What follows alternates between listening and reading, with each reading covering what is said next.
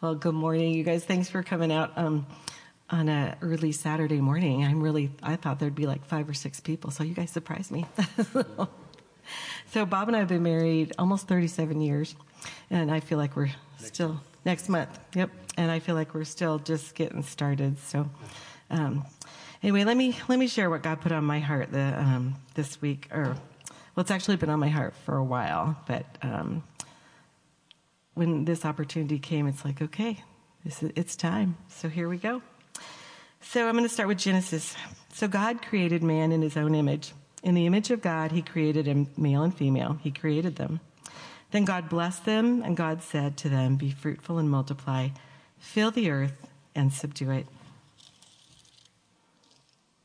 Then God spoke to Noah, saying, Go out of the ark, you and your wife and your sons and your sons' wives with you. Bring out with you every living thing of all flesh that is with you, birds and cattle, and every creeping thing that creeps on the earth, so they may abound on the earth and be fruitful and multiply. And then God blessed Noah and his sons and said to them, Be fruitful and multiply and fill the earth. And as for you, be fruitful and multiply, bring forth abundantly in the earth and multiply it in it. Later in Genesis, no longer shall your name be called Abram, but your name shall be called Abraham, for I have made you a father of many nations, and I will make you exceedingly fruitful. And as for Ishmael, I've heard you. Behold, I have, ble- I have blessed him and will make him fruitful and will multiply him exceedingly. Genesis 35, also God said to him, I am God, God, Almighty, be fruitful and multiply. A nation and a company of nations shall proceed from you, and kings shall come from your body.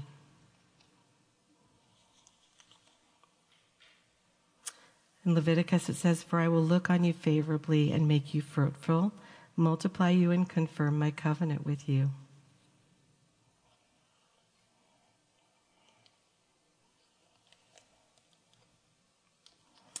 Psalm 112. Blessed is the man who fears the Lord, who delights greatly in his commandments. His descendants will be mighty on the earth.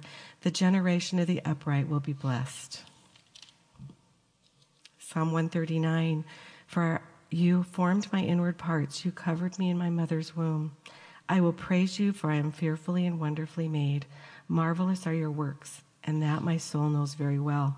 My frame was not hidden from you when I was made in secret and skillfully wrought in the lowest parts of the earth. Your eyes saw my substance yet being unformed. And in your book they are all written, the days fashioned for me, when yet there was not one. Proverbs 17:6 Children children's children are the crown of old men, and the glory of children is their father.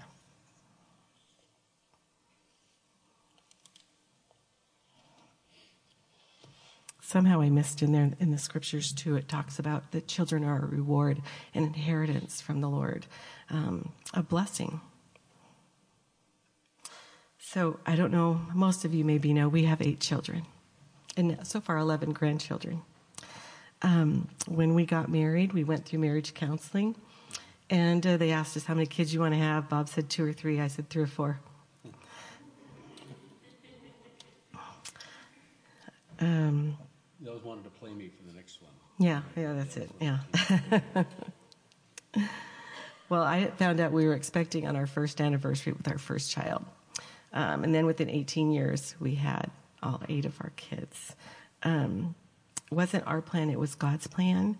Um, but we're really, really thankful that God intervened um, and took over from our plan. A little bit more. When we first met, we were in ministry, so we didn't have any money. And uh, with each child, our income didn't go up unless we raised more money because we had to raise support. Um, we lived in California. At the time, we lived in a two bedroom house. Uh, we had the kids stacked in bunk beds and pull out beds, um, but we never um, it was good. We never had any need. We, I mean, God always took care of our needs. Then we moved up here to California, or to Idaho, and this is where I'm from. And uh, when we got here, we left the ministry, and we got here, and Bob had a uh, telecommunications job that was just starting out, and that company went under. And so for three years, uh, Bob was without a full time job. And yet our kids never missed a meal because God supplies all of our needs according to his riches. And um, I think that um, my heart has always been for children. And I'm, I'm very much leaning on God's word when he says to be fruitful and multiply.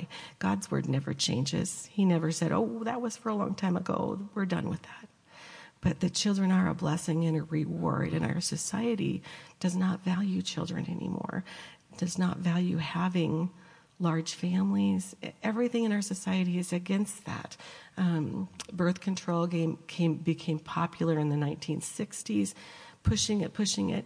You know, who's who's on the throne? Who's on the throne of your family? Is it God or is it you? Are you going to be destined to choose how many children you have, or are you going to let the Lord uh, have His way in your life? And it is hard, but that's what God wants us to be refined, and life is not to be easy. It's it's about Him and doing what He wants. So, um, thankfully, God intervened in our family and we only have eight. We had 11 pregnancies, three little little ones in heaven. But um, I tell you now, I'd go if I could go back.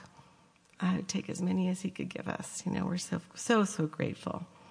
Um, when we did come to Idaho, when that time when we he was without work, we did miscarry during that time, and then we also had one of our boys born during that time too.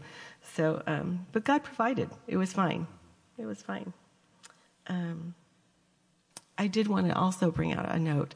Um, the greatest criticism that we have ever gotten from having so many children has been from within the church. And um, that's been really hard. We were at a, a family party, family and friends, big party. and I was pregnant with my fifth child. And someone came up to me and said, Don't you have a TV? Can't you think, you know, anything else to do? Because I was very pregnant at the time. This was from the pastor's son who married us that criticized us. And I just, I'm just heartbroken that it comes from within the church. There are families in this church that are having um, lots of children. And so I want to encourage you to encourage them. Um, babysit for them, have them over for dinner. Nobody ever had us over for dinner. it's not that bad, you know, to, to do that. but have them over for dinner. And other ways you can serve is I know there's still five slots in Sunday school open. Give those parents a break and go go serve in Sunday school. So, um, anyway, I just wanted to share that um, that's my heart. That's what God's word says: be fruitful and multiply, um, and love those children around around you and in this church.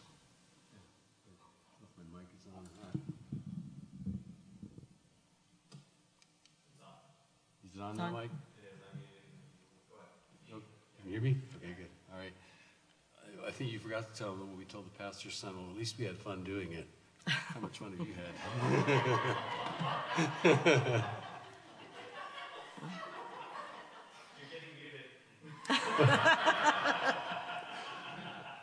you put that on the website later, right?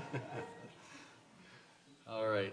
Well, I think what's interesting here is that um, each of us is going to speak on something the Lord put on our hearts, and I don't think either of us knows. I have no idea what Mike and Sarah's going to say. Sarah's going to cap it off. I know she's going to clean it up for us. So sure. yeah. Um, I'm coming from a little, little, a little different perspective. I, what Christi said about Psalm 139, about all those parts being, thank you, all those parts being formed and days being numbered when there's not even one. Um, it's something that I'd read. I'd been, been a Christian since I was 15, but I was going to church and I was reading my Bible, but to actually have that interactive relationship where I was listening to the Lord every day was not quite there yet.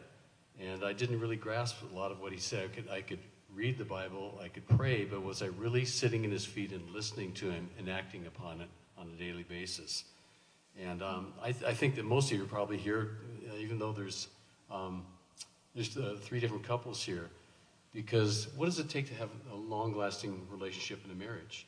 But I think it goes beyond that. I think it really starts with your with a horizontal, excuse me, a vertical relationship with the Lord, because if that's right, then everything else is going to fall into place. And that's going to be kind of my emphasis here as to what it took for, for the Lord to get through to me to develop that vertical relationship so that I could be the right husband and father that I should be.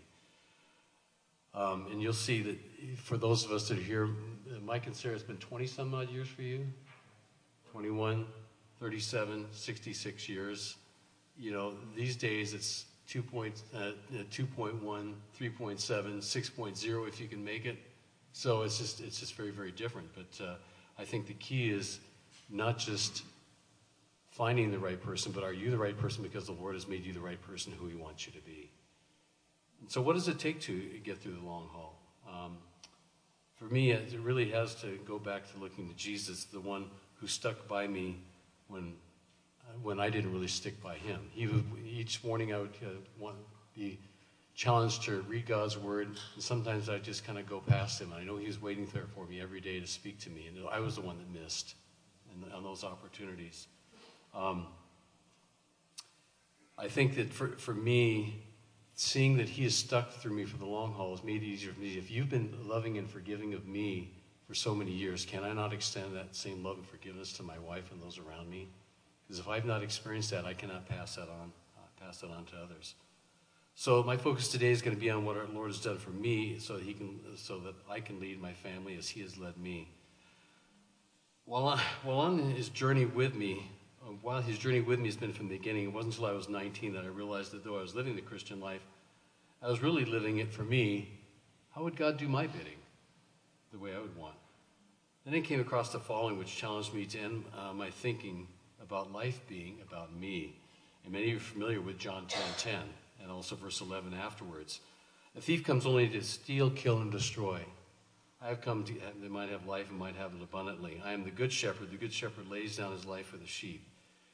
Well, at that point, I knew enough about the Bible to know that God is true. He is always true. He's never a liar. So, guess who the problem was? It was me.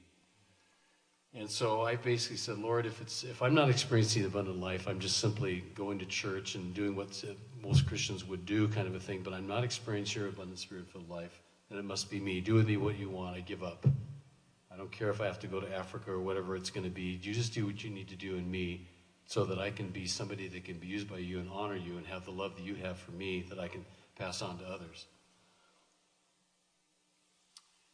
And then um, I also added here that ordinary water cannot permanently satisfy. Like still stagnant well water, earthly pleasures only temporarily quench thirst. Emptiness always returns. In the Old Testament, God said, They have forsaken me, the spring of living water, dug their cistern, their own cisterns, broken cisterns that cannot hold any water. And that was me up until 19, looking for uh, satisfaction in other things. And yes, I'm going to church, and yes, I'm uh, trying to read my Bible and pray, but it was just, it was broken cisterns. I was looking in the wrong place. And from, uh, this is John 4 28 paraphrased, which for any of you who were in our Zoom Bible study, you know we just covered this, um, this uh, about the Samaritan woman when Jesus met the Samaritan woman at the well. The Samaritan woman lived an empty life and carried an empty jar, but then she encountered the Savior who gives life to the full. Like the disciples who first followed Jesus, she left behind what she had she now has so much more. Jesus has found her precious in his sight and has graciously, graciously given her his time, his love, and his life. And I knew, as I'd mentioned at that time when I read John 10:10, 10, 10, that I was not experiencing abundant life, and I was that broken cistern. But I knew the Lord was always Lord was always true. At that point, I chose to surrender, and I really think one of my the key verses to this that I try to apply to my own life is Romans 12, 1 and 2, which you are very familiar with, many of you. Therefore, brothers and sisters, in view of the mercies of God, I urge you to present your bodies as a living sacrifice, holy and pleasing to God. This is your true worship. Do not be conformed to this age, but be transformed by the renewing of your mind, so you may discern what is good, pleasing, and perfect will of God. How much do I give to God? Well, Romans 12.1 says, I give my body, I give it all. And that applies to every area in life. That includes my family. That includes uh, how I, how I give and give realizing that everything I have is from the Lord. What do I get to keep? How do I, how do I, how do I use what is really His and entrusted to me? at this point is the beginning of a radical change. And if fast forward 10 years, and then John 10 11, which I just read you, is, uh, became very clear. I am the good shepherd. The good shepherd lays his life down for his sheep. do I do this perfectly? What do you think? no, not at all. But uh, the point is, is that if Jesus laid down his life for me and is the good shepherd, shouldn't I be doing that for my family, for my desires? Does that mean I don't get to do what I want to do? No. But when his desires, uh, when I see what he's done for me, can I not pass that same love and forgiveness and that leadership on to those that are around me, starting with my family? And as Christi mentioned, when we, uh, when we got married, we were with a ministry that's now called Cru or Campus Crusade for Christ. In less than two years, we had our first daughter, Carissa. Uh, and this is where I became, this is where I became especially dependent on verses like these. And this is from Luke chapter 12. Again, some of you are familiar with this. Then he said to his disciples, Therefore I tell you, do not worry about life, what you will eat, or about the body, or what you will wear. For life is more than food, and the body more than clothing. Consider the ravens, they do not uh, sow or reap, they don't have a storeroom or a barn, yet God feeds them. Aren't you worth much more than the birds? Can any of you add one moment of his life by worrying? If you are not able to even do a little thing, why worry about the rest? Consider how the wildflowers grow. They don't labor or spin or, uh, or spin thread. Yet I tell you, not even Solomon in all his splendor was adorned like one of these. If that's how God clothes the, gra- the grass, which is in the field today and is thrown into the furnace tomorrow, how much more will he do for you, O you of little faith? Don't strive for what you should eat and what you should drink, and don't be anxious, for the Gentile world eagerly seeks all these things, and your Father knows that you need them. But seek first his kingdom, and these things will be provided for you. And I think that was as a part of my transition to saying, God, it's not about me, but it's about you. That caused me to really want to seek his kingdom first. And for me, that's the first thing every day, so the day doesn't come at me, but I'm listening to the Lord. What do you have for me? And then what am I responsible to pass on to others? As the Lord blessed us with additional children, Luke 12 became very even more real to us. As time went by, I observed those around us who appeared to be much better off than us, yet the Lord reminded me the following, and this is continuing on in Luke 12, verse 16. And he told them a parable. A rich man was very productive. He thought to himself, What should I do? Since I have uh, since I don't have anywhere to store my crops, I will do this. He said, I will tear down my barns and build bigger ones. Store all my grain and my goods, uh, store all my grains and goods there. Then I'll say to myself, you have many goods stored up for many years. Take it easy. Eat, drink, and enjoy yourself. But God said to him, You fool, this very night your life is demanded of you, and the things you have prepared, whose will they be? That is how it is with the one who stores up treasure for himself and is not rich towards God. And then uh, on, on into chapter 14 of Luke. In the same way, therefore, everyone who does not renounce the possessions cannot be my disciple. And I think the key here, especially with this, uh, this rich man who was trying to store up things for himself, is did he have the possessions or did the possessions have him? That's a huge difference. Is it really the Lord's possessions and how am I to use it, or did the possessions have me? And that was his case. They had him. Luke, uh, continuing, uh, Luke 14, 11, everyone who humbles himself will be, uh, everyone who exalts himself will be humbled, and everyone who humbles himself will be exalted. How important that is daily to stay humble before the Lord and seek Him, uh, as I found every day. So, how can I tell if my life is about me and I'm the center of my own universe?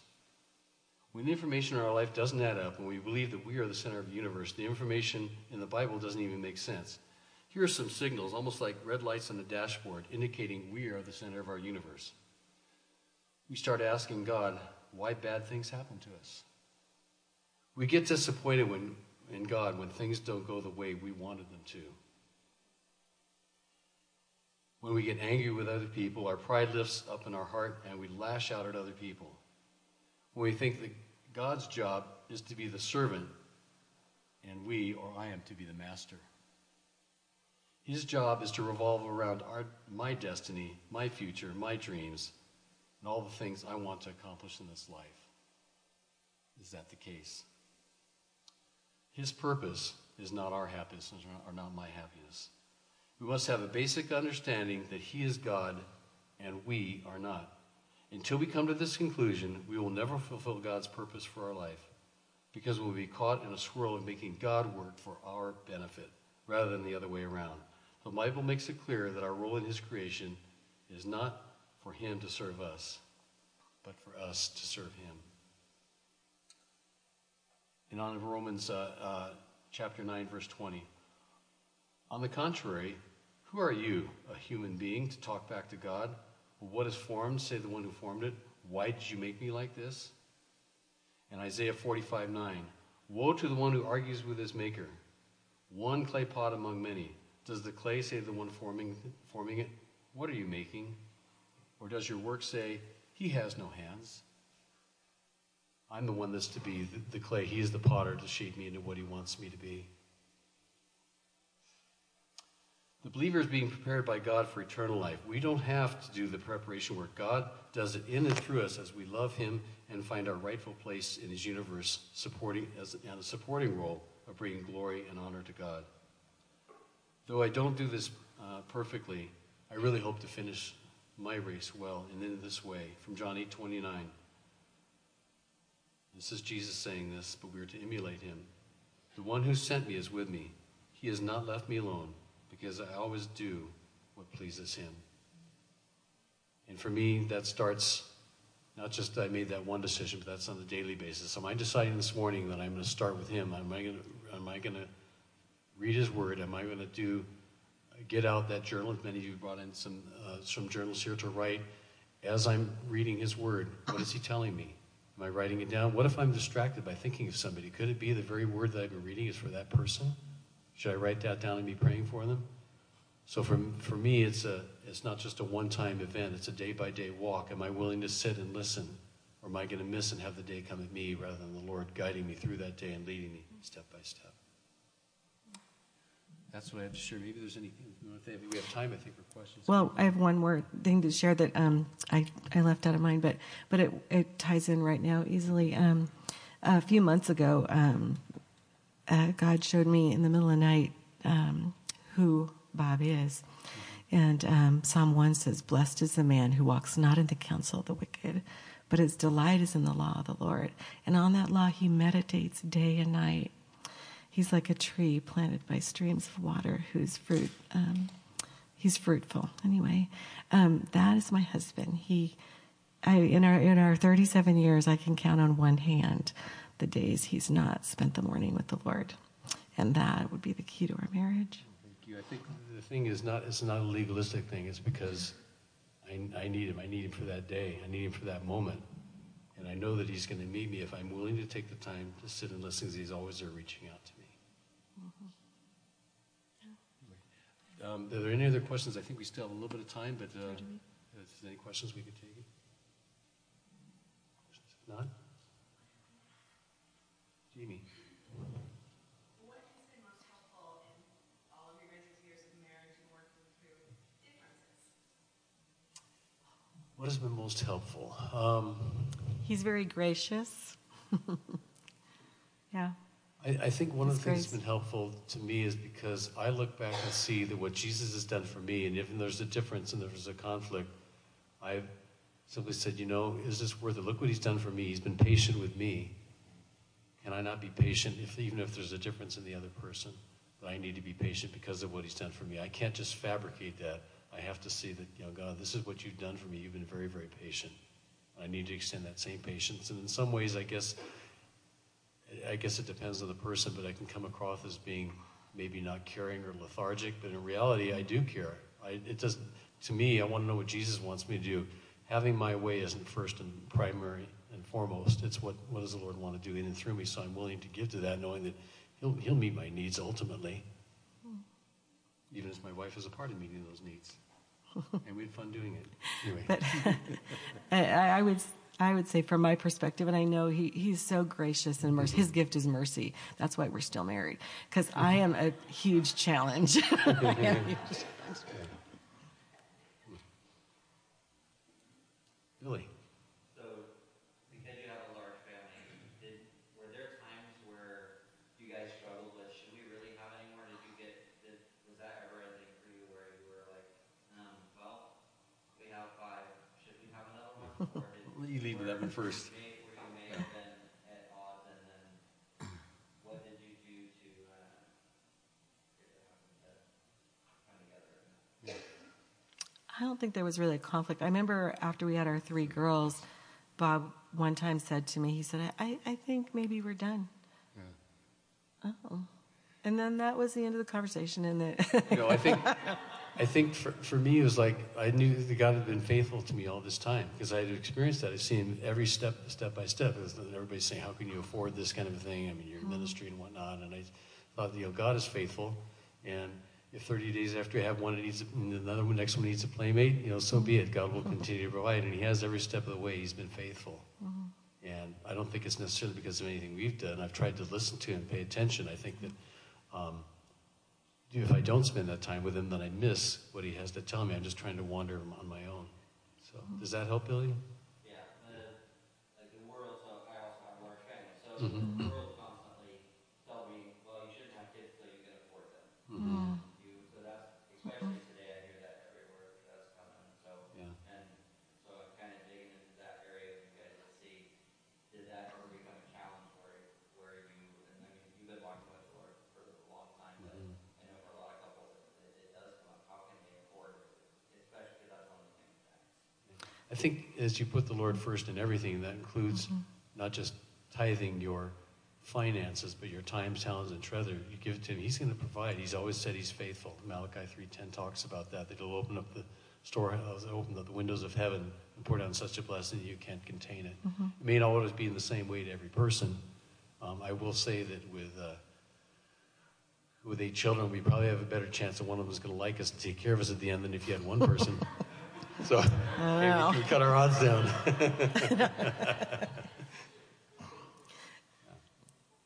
Yeah, we're thankful for all of them. And um, we did not plan any of them except our very last one. And, and, and after we decided we would just let God do what he wanted, we never had any more children. Yeah. it wasn't because of us; it was in spite of us. Yeah. Yeah. Anything else? Anything else?